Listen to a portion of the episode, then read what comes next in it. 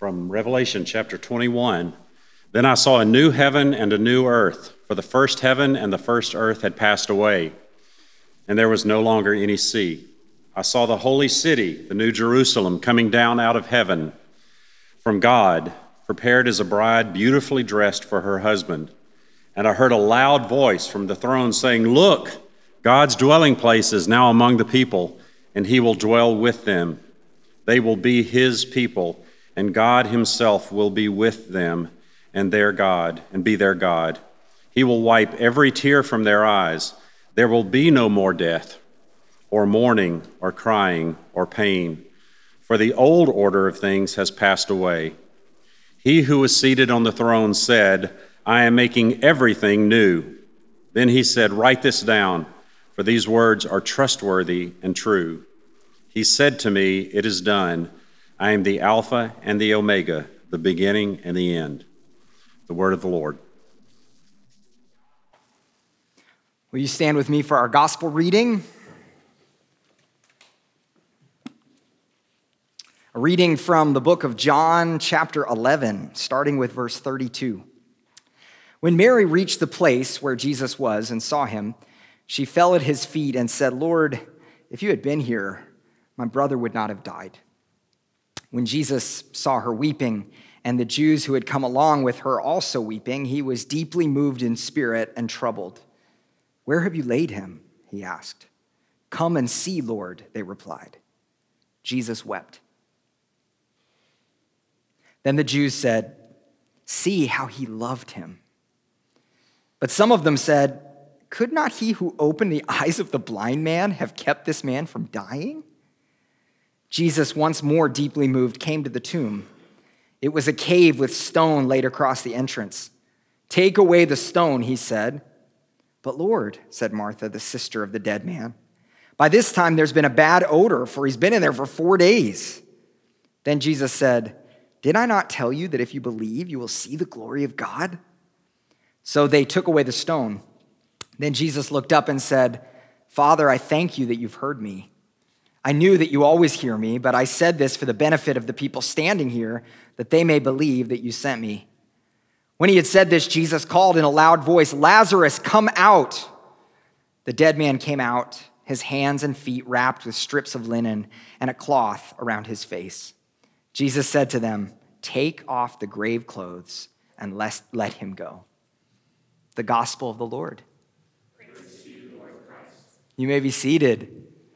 Good morning, everyone. It's good to see everyone this morning. So glad that you're here. So we did a little different seating arrangement today. There's a little bit of a reason for that. I know we're maybe a bit more cozy than we typically are. Um, this week was one of those weeks, and this happens sometimes in church planting, where I got about Friday and realized that it probably at that time I thought about ninety percent of our congregation was not going to be here this morning. And so I started kind of thinking maybe we do a little bit more intimate kind of setting, a little closer today. And so that's uh, what we went ahead and did, which, by the way, um, this church breaks all the formulas for church planting. Okay, I'll tell you why.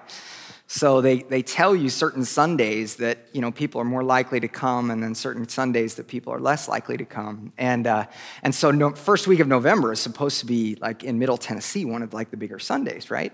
And so I was kind of surprised by this, but not surprised at this congregation, because it always changes, because then we'll have, like, a blizzard where nobody can get out of their house, and everybody shows up. So I've just, I've stopped. I've stopped that whole, like, figuring all that out. But it is so great to be with you all today, especially on this All Saints Sunday. Um, it's an exciting day in the church calendar. Um, it was, uh, like I said earlier, All Saints Day was officially November first, okay? Uh, but it's often observed the following Sunday, which is what we're doing today. And again, it's one of the principal feasts in the church calendar. So it's one of the central things the church calendar revolves around. It is a day where we honor those who have gone before us, those who we call saints. Um, this day is a reminder that we do not walk the journey of faith alone. The Christian faith is not just a steps to a certain kind of life.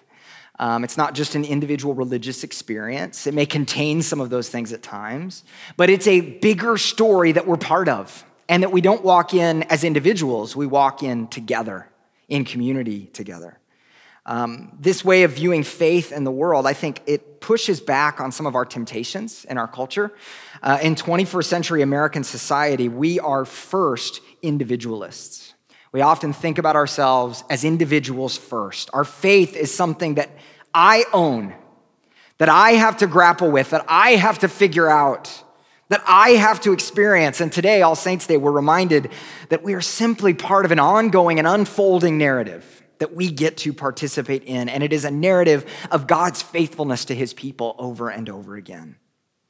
Now, just a little bit of history. All Saints' Day is really part of like three celebrations in three days in the church calendar, okay? So the day before is All Hallows' Eve, which we have called Halloween, and that in our culture has become the big one, right? That's the one that everybody kind of celebrates ahead of time. Now, this one has a complicated history, okay?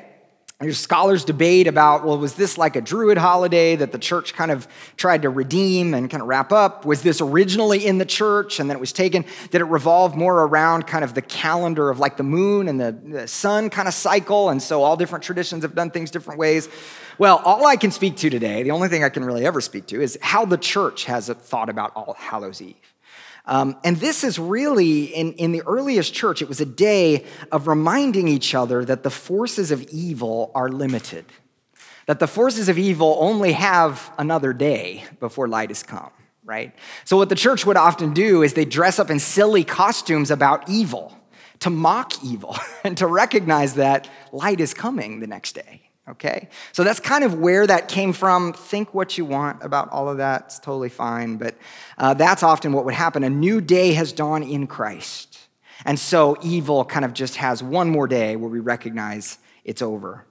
Um, the day after then, so you have All Hallows' Eve, then you have All Saints' Day, and then the day after is sometimes commemorated as All Souls' Day, and this is particularly commemorating the dead. Now, I tend to agree with some scholars, especially like N T Wright, to tend to think that All Souls' Day was, was more of an add-on holiday, and it's not always really helpful for us. Um, and here's the reason why. All Souls' Day is this day that kind of has this idea of purgatory behind it, and it was um, kind of brought up in the Middle Ages to recognize people who their loved ones had died, and, and it was an odd holiday because All Saints' Day, we celebrate resurrection and future hope. And then All Souls' Day was always a very dark, um, kind of mis- kind of mysterious day. And so I think that All Saints' Day kind of does it for us. I don't think we need another additional holiday, but that's a digression here. But every, if you look at every culture really throughout history, every culture has at least one day of remembering those who have gone before, remembering the dead. So if you look at that, almost every culture, we we still long, there's something in us that longs to be connected with those who have died, with those who have gone before. We want that. Ashley and I were watching a show, a comedy the other day, and it, one of the central lines centered around a uh, fortune teller.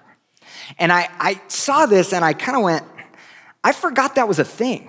Okay, like I just don't think about that very often, but in contemporary society, like it still exists. Like you drive down the road and you see fortune tellers, and I actually looked it up and it's still like a big business. Like people go to these fortune tellers. If, and I'm not mocking anyone, but but that, I was just surprised, I was shocked by that.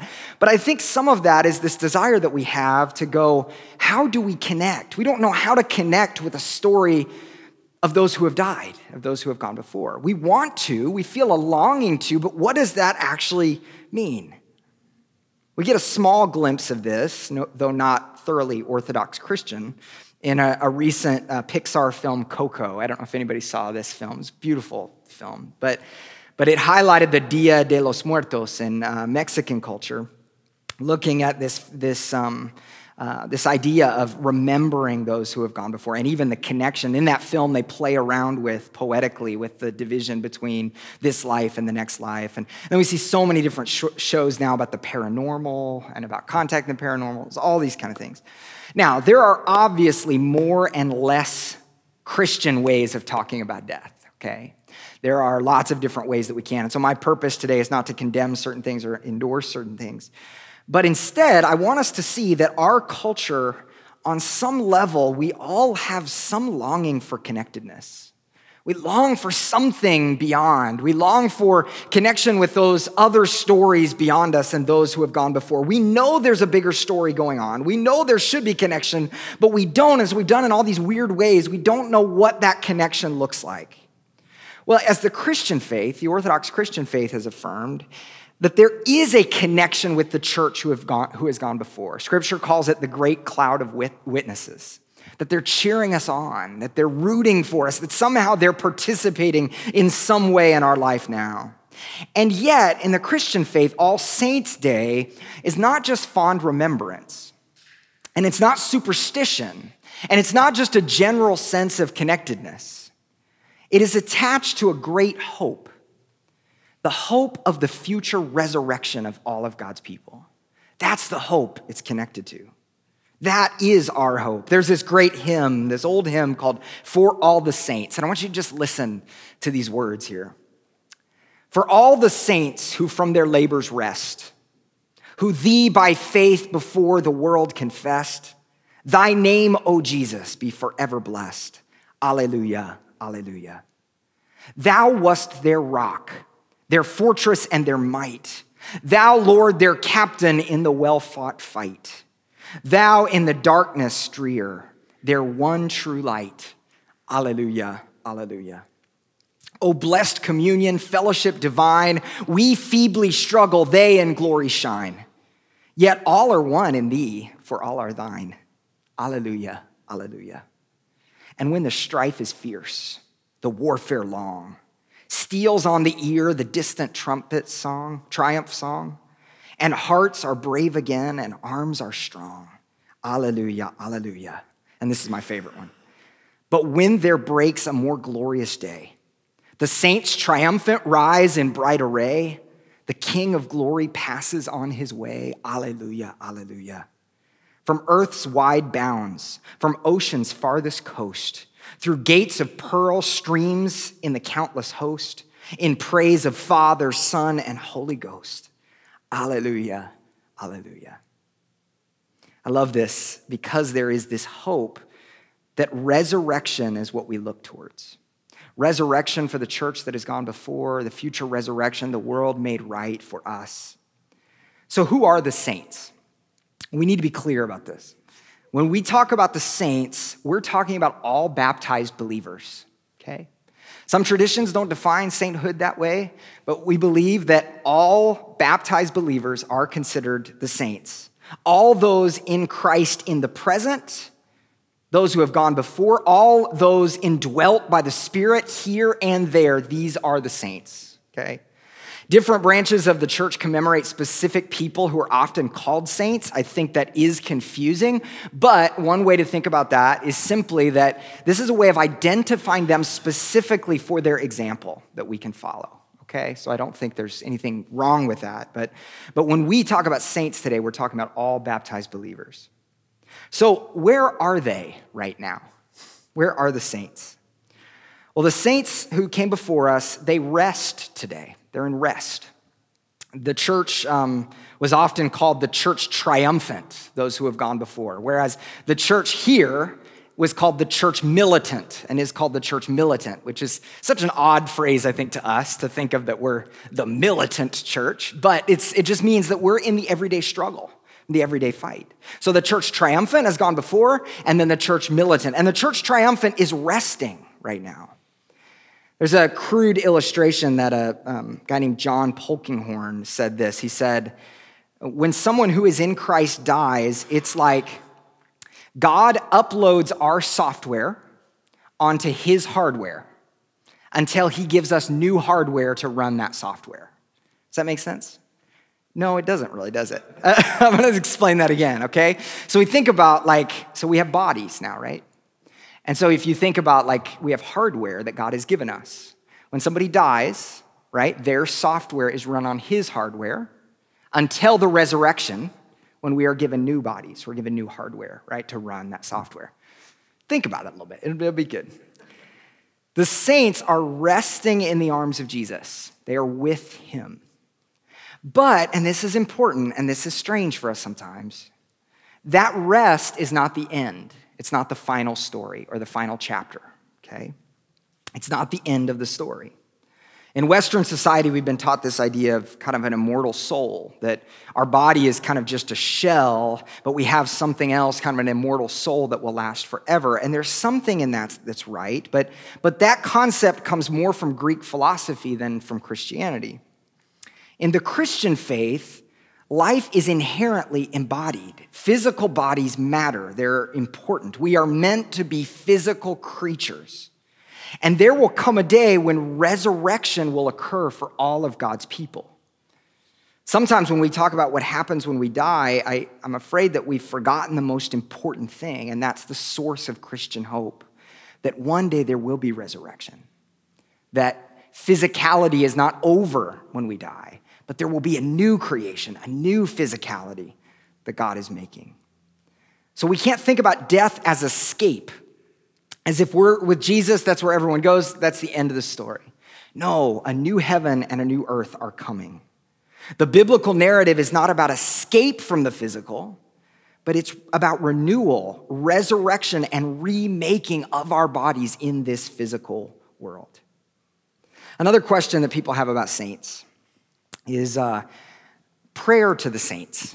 This practice of prayer to the saints. It's an interesting practice. It's um, mostly in the Roman Catholic Church. We see it sometimes in other traditions. And here we're on a little bit of shaky ground. We don't have real firm um, ideas and doctrines about what this looks like. And Protestants don't affirm a specific form of prayer to the saints. However, as Protestants, we need to be careful not to stereotype other traditions and other perspectives, okay? And much less demonize them. I've met so many problems, Pro- Protestants, excuse me, Protestants are not problems, but met so many Protestants, sometimes we can be, but so can everybody. Anyway, um, so many Protestants who, whenever we talk about Roman Catholicism or Catholics, their biggest problem is, oh, I just can never pray to the saints. I can never pray to the saints. And then it's a way of just dismissing a whole tradition, okay? Um, and it's true that there are some traditions who have delved into a deep superstition when it comes to prayer to the saints, okay? And we have to guard ourselves from this. Protestants are often quick to point out that, as the book of Hebrews says, we don't need another mediator other than Jesus Christ. We don't need a go-between to pray to God. Christ is that for us, okay? So we don't have to pray to somebody else and kind of get around Jesus to go, no, we don't do that. However, a lot of us don't ever blink an eye whenever we have a prayer need and we go to our friend in our community and say, will you pray for me? We, we, don't, that, we don't mind that. Like, that seems fine. Well, this tradition in its healthiest form is really a sense of that.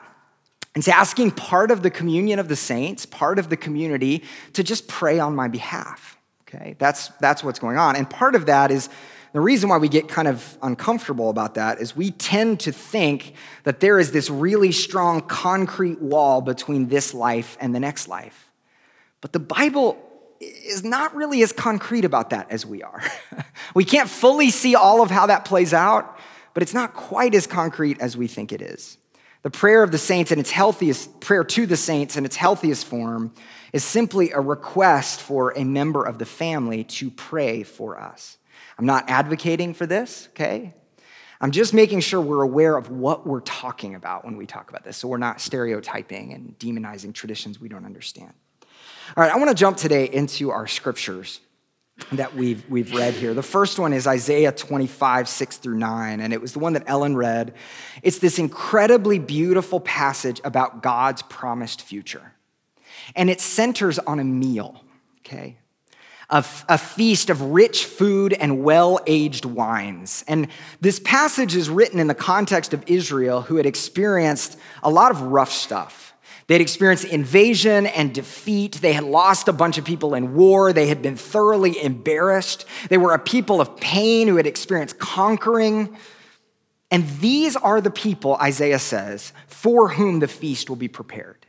The people who have come on the losing end of life. The people who have been embarrassed, the people who are ashamed. Isaiah says the best wine and food will be prepared for them. And on this mountain, the text says, on this place of God's temple, this place of God's presence, he will destroy the shroud that is cast over all the peoples. The reason why I love this is this reminds us that not only of the places of defeat in our world, that God will conquer sin and death, that God will conquer those enemies, but also the places of deep embarrassment, the places of deep shame, the places where we've tried to hide our failures, those shrouds that we've put over ourselves to create a new identity because of the shame that we feel. This passage speaks of dealing with that as well. Those things that make us feel like the scum of the earth, right? I don't know about you, but I I have a litany of those things in my life that I think back on and I go, man, oh, they make me cringe every time I think about it. I will be a little bit vulnerable with you today. Um, when I was twelve, I was in a church, very large church, and the youth group was very large.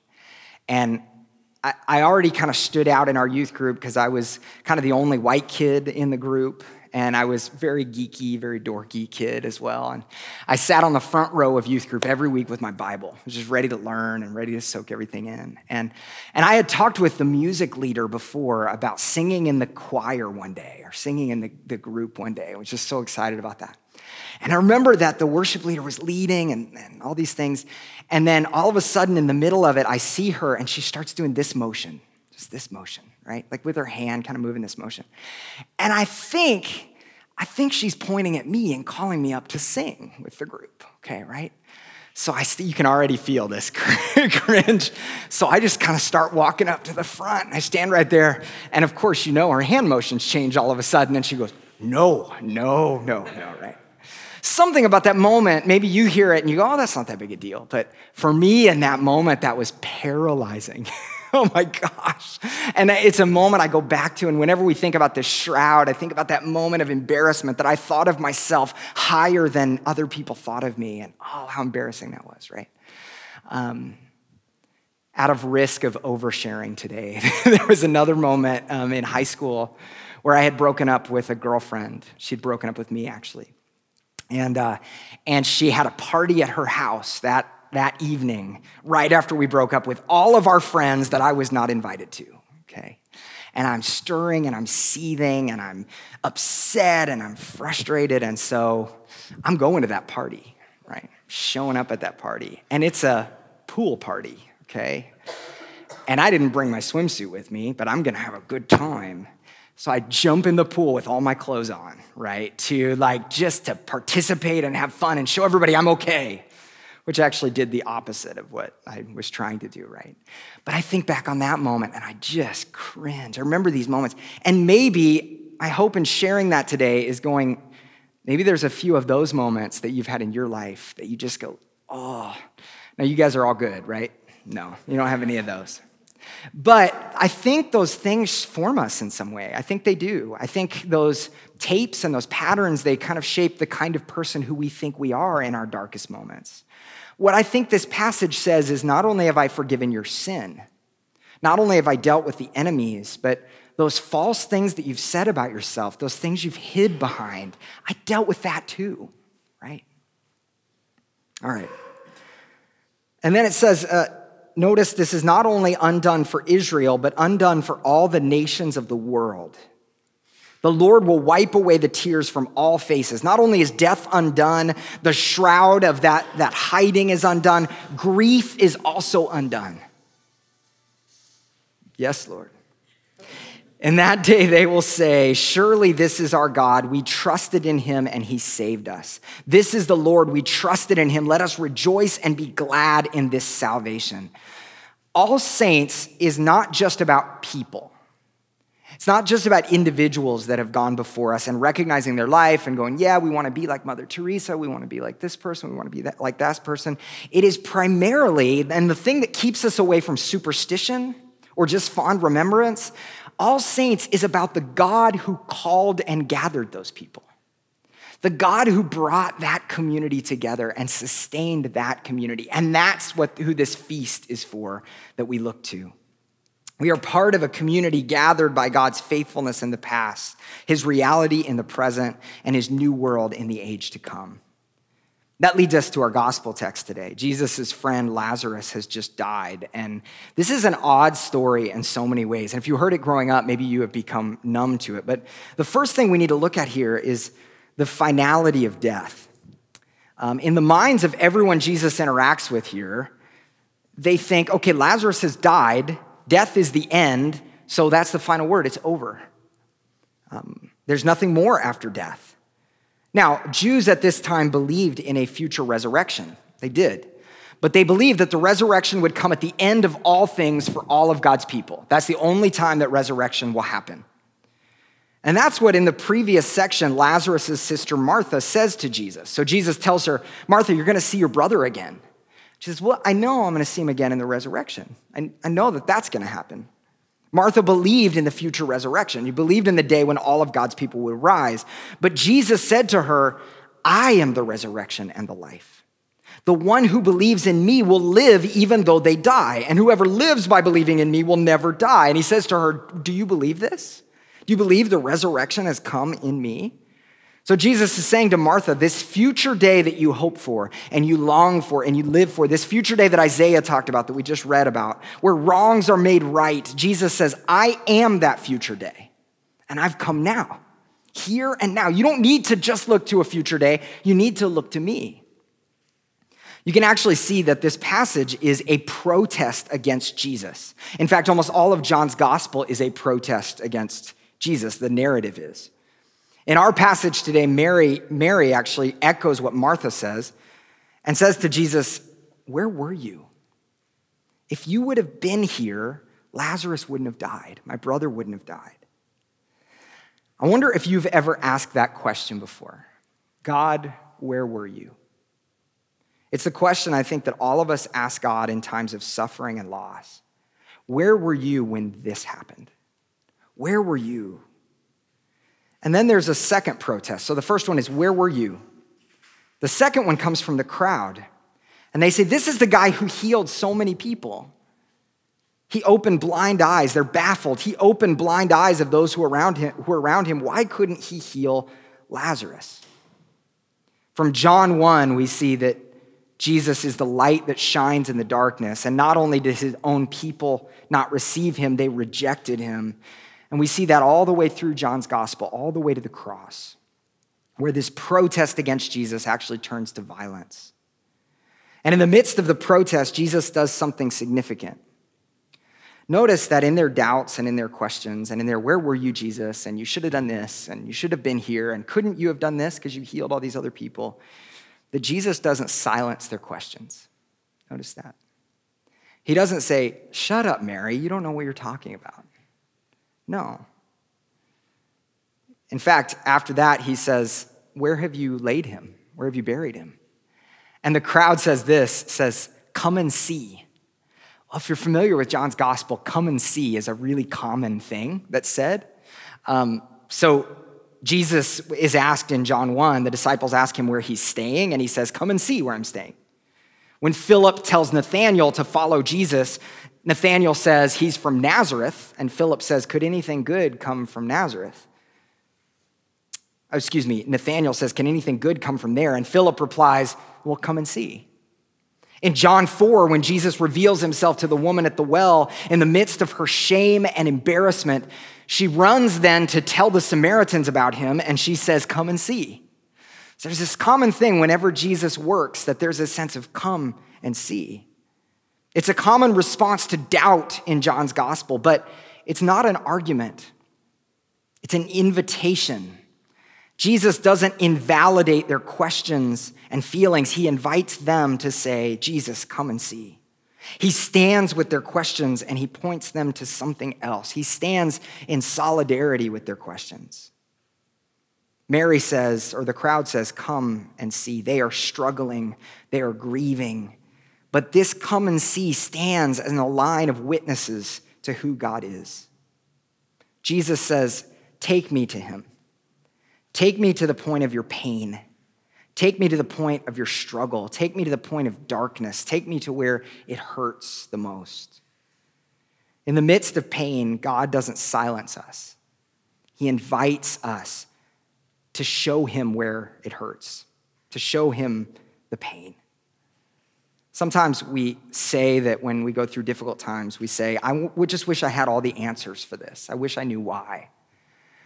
But I don't think that's what we really want. I think if somebody sat down with us and explained to us all the mysteries of the universe, I don't think we'd then go, okay, I'm good. No. I think we still have that pain. We still have that struggle. We don't want that. We want somebody to sit with us. Jesus doesn't explain it all away. He doesn't say, well, Mary, here's the deal. So here's how the world worked and why Lazarus needed to die. And here's what's all this. No, he doesn't explain. He weeps. He cries. He stands in solidarity with the grief of his loved ones. This pain is my pain too, Jesus is saying. He carries our pain with us. He steps into their grief. And this is where we have the shortest verse in the Bible. It was a trivia question we had to learn in children's church of what is the shortest thing in the Bible, but it's way more than a trivia question. Jesus says, or the passage says, Jesus wept. Two verses, John eleven thirty-five. Jesus stepped into our pain. He steps into human grief and pain and mourning. But that's not the end of the story, of course. Martha enters the scene again, and Jesus looks at the grave, and he says, take away the stone. Martha's concerned about the smell, okay? She's like, tropical weather, four days, body's been sitting there. Jesus, you realize that this is not going to smell good. We have guests here. Everyone knows what this means. It's almost like Jesus is saying, you must be joking, Jesus. But again, he doesn't say, shut up, Martha, you don't know what you're talking about. He doesn't silence her doubt. He simply says, Martha, remember the promise. Remember the promise that I've given you. Remember that you will see the glory. So you notice two things, and this is a pattern for Jesus, solidarity and promise. Solidarity and promise. He steps into our grief. He steps into our pain. He fully experiences it with us. And then he also says, there is a promise beyond this. There is a way to move forward in this. There is beauty on the other side of this. Fully present and fully hopeful at the same time. And then Jesus points them somewhere. With the sound of his voice, in the same way God created by speaking in Genesis, new creation comes about by speaking. Jesus says, Lazarus, come out. Jesus calls out of death.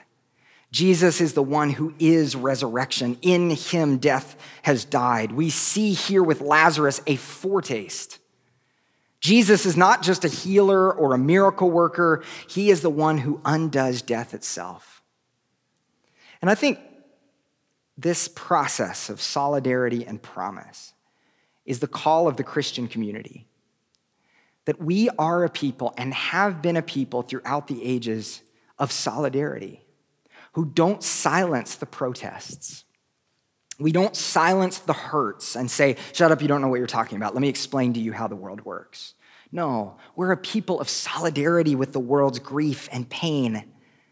I, this is evident for, the, for me a lot of times when I tell people that I'm a pastor. When people ask what you do for a living and I say a pastor, there's so many different responses that I get. Right? Um, a lot of times they're not overwhelmingly positive. Some people get really uncomfortable when you say that. Some people, I saw some chart one time that was like, what do people say when, when you say you're a pastor? It was like this pie chart. And like a portion of it was uh, people say what church they go to. And a portion of, of it is people say, oh, that's nice, that's fine. A portion of people get mad. And then ninety percent of the chart is people stop cussing. Right? And, and sometimes that's true. But I get to hear a lot of stories, and some of the stories are painful. And people say, yeah, I, I went to church for a while, and then I had this bad thing happen. And I have the opportunity there. At that point, I could go, oh, well, you know, not all Christians are like that, right? And you know, like, we're, we're way better than all of those Christians that you've had. And let me tell you why Jesus is the right way and why you need to get saved right now, right? I could do that. But what happens when we go, I am so sorry. I'm so sorry for that pain that you experienced. That probably really, really hurt. I think that's who we're called to be. Defensiveness is not helpful in those situations. Unfortunately, we live in a really defensive time, and I think Christians get really defensive right now. We feel the need to prove ourselves or defend ourselves or to fight for something. But that's not what Jesus does. He doesn't defend himself. He weeps. What if the church were those who weep with the oppressed? Even those who have been oppressed at the hand of the church. Today, we stand and we weep with the people of Pittsburgh and Tree of Life Synagogue. Um, We grieve with those who have suffered of um, oppression and marginalization. Anti-Semitism has a horrible and awful history in our country and is often perpetrated by Christian people, unfortunately. But we stand in solidarity with the marginalized and the oppressed and those who have been talked down to. And in that solidarity, we trust. We see there is something out of this. There's something new that will show itself. And we have to be careful. It's not that something, God's going to do something because of this. It's not that this thing happened in order for this good thing to happen. No, no, no, no, no. It's even in the midst of this, in the midst of this brokenness, and in spite all of this, God is at work. Rowan Williams says this: saints are very definitely not people who have perfect explanations for everything that happens. Saints may have their failings, but they're not that annoying. Saints are people who don't silence us, but let us speak out of what is most real to us, even if it's painful, even if it's challenging. A saint is somebody who says to you, you have God's permission to be yourself, even if that means pouring out the anger, misery, guilt, confusion. And a saint is somebody who says, let me come with you to where it hurts. A saint is someone who says, trust and you will see what you never imagined. Because the saints in the church are above all the people who give us hope, the people who show us that things can be different. The humanity doesn't have to work in a sort of cyclical, miserable reworking of resentment, unhappiness, and selfishness. Saints break that open, and they tell us, trust God, and God alone knows what you will see in this world and what you will see of him. That points us to the very end of our story, like literally, like one chapter away from the end of the Bible, Revelation twenty-one that we read today. We see all the things that Isaiah prophesied, the signposts that we witnessed at Lazarus and his resurrection and was inaugurated with Jesus.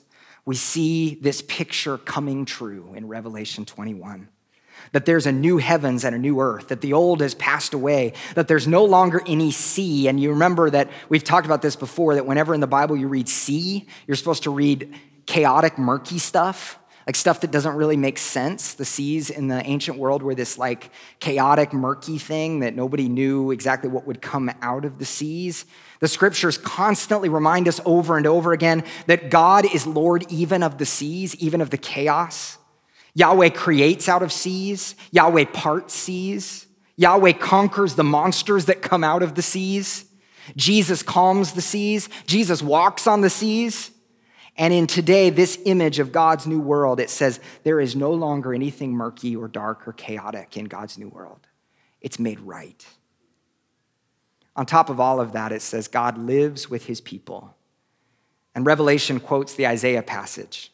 He will wipe every tear from their eyes. There will be no more death or mourning or crying or pain, for the old order of things have passed away. We remember the saints today not because they're perfect. We don't idealize the saints or idolize them, especially in ways that are not helpful. All of our great heroes had flaws. Peter was often impulsive. Paul was stubborn. Augustine wrestled with lust throughout much of his life. Francis may have been really overzealous at times. John Wesley was not a great husband. Um, M L K had family issues. Billy Graham had a Nixon problem. Teresa wrestled with doubt her entire life. We don't look to the saints because they're perfect. They have it all figured out. We look to them because God used, in the midst of their brokenness, their struggles, and their pain, he used them. He sat with them in the midst of it. He wept with them, and he weeps with us. When we grieve, when we doubt, and even when we protest him, he sits with us. And in their lives, we saw God shine through. He is the God of resurrection. In our struggles, he reminds us, don't ever forget the promise of resurrection. In him is life beyond our expectations. We know death does not have the final word. What we're taught to believe about ourselves and the world doesn't have the final word. Worldly power doesn't have the final word. Those things are not the truth, even when they appear to be. The final word is this. He who is seated on the throne said, I am making everything new. Then he said, write that down, for these words are trustworthy and true. Amen? Let's pray. Lord, we thank you for um, being the God who stands in solidarity with us in the midst of our grief and our pain. That you don't turn to us and tell us to just shut up and be quiet. We don't understand how the world works, but you sit with us. Lord, thank you that you are the God who weeps, hmm. the God who feels pain really. And Lord, we also thank you that in the midst of our weeping, in the midst of our grief, that you are there to point us to something unlike anything we ever would have expected. I pray that you would form this community to be a people of solidarity and a people of resurrection. That wherever we go, we would be able to be a weeping people who grieve and who struggle with the world, and also be a people of great hope. We trust in you today, and we thank you. In Jesus' name, amen.